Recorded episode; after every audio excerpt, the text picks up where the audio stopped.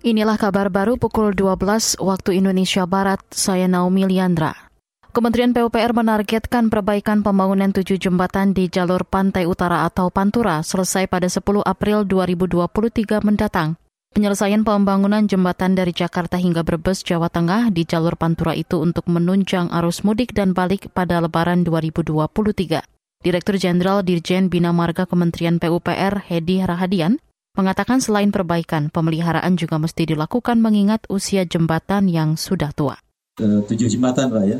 Tujuh jembatan yang ada di jalur Pantura ini semuanya kita harapkan ya, sudah kita instruksikan ya, dan nanti teman-teman di lapangan akan memastikan bahwa itu selesai eh, tanggal 10 April. Ya, kecuali satu yang memang tingkat kesulitan teknisnya tinggi yaitu jembatan Pemali, ya, Pemali Brebes. Ini memang uh, nanti kita akan uh, sama-sama lihat di lapangan ya.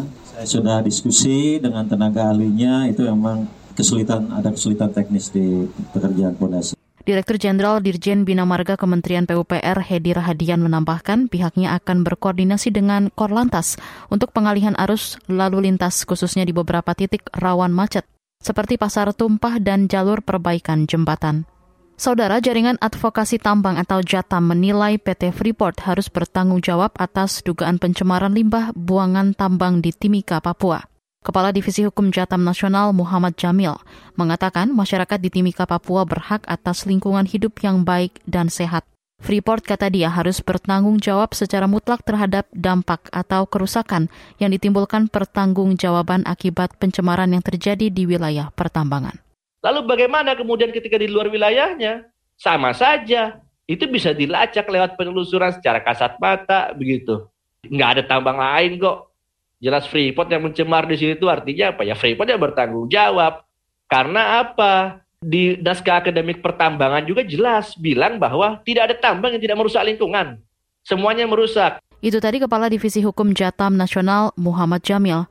Sebelumnya komunitas lembaga peduli masyarakat Mimika Timur Jawa atau Lepernawi menyebut Freeport membuang lebih dari 300 ribu ton tiling ke sungai setiap hari. Koordinator Umum Adolfina Ku mengatakan pencemaran limbah tambang itu berdampak pada lebih 6 ribu warga yang tinggal di 23 kampung pada tiga distrik, yakni Agimuga, Jit, dan Manasari. Polusi udara di Bangkok dan provinsi-provinsi tetangganya di Thailand melonjak melewati tingkat aman. Reuters melaporkan konsentrasi partikel kecil itu dan berbahaya di udara yakni PM2,5 di ibu kota Thailand mencapai 14 kali lipat dari tingkat yang direkomendasikan oleh WHO. Angka itu menjadikan Bangkok kota dengan polusi terburuk ke-6 di dunia, menurut IQR, platform pelacakan kualitas udara. Warga mengeluhkan jarak pandang yang terbatas dan kesulitan bernapas. Pihak berwenang mendesak masyarakat untuk tetap berada di dalam ruangan dan menghindari aktivitas berat di ruang terbuka. Departemen Pengendalian Polusi Thailand mengatakan kondisi cuaca yang stagnan memperburuk emisi kendaraan dan kebakaran musiman di lahan pertanian. Saudara, demikian kabar baru KBR. Saya Naomi Liandra.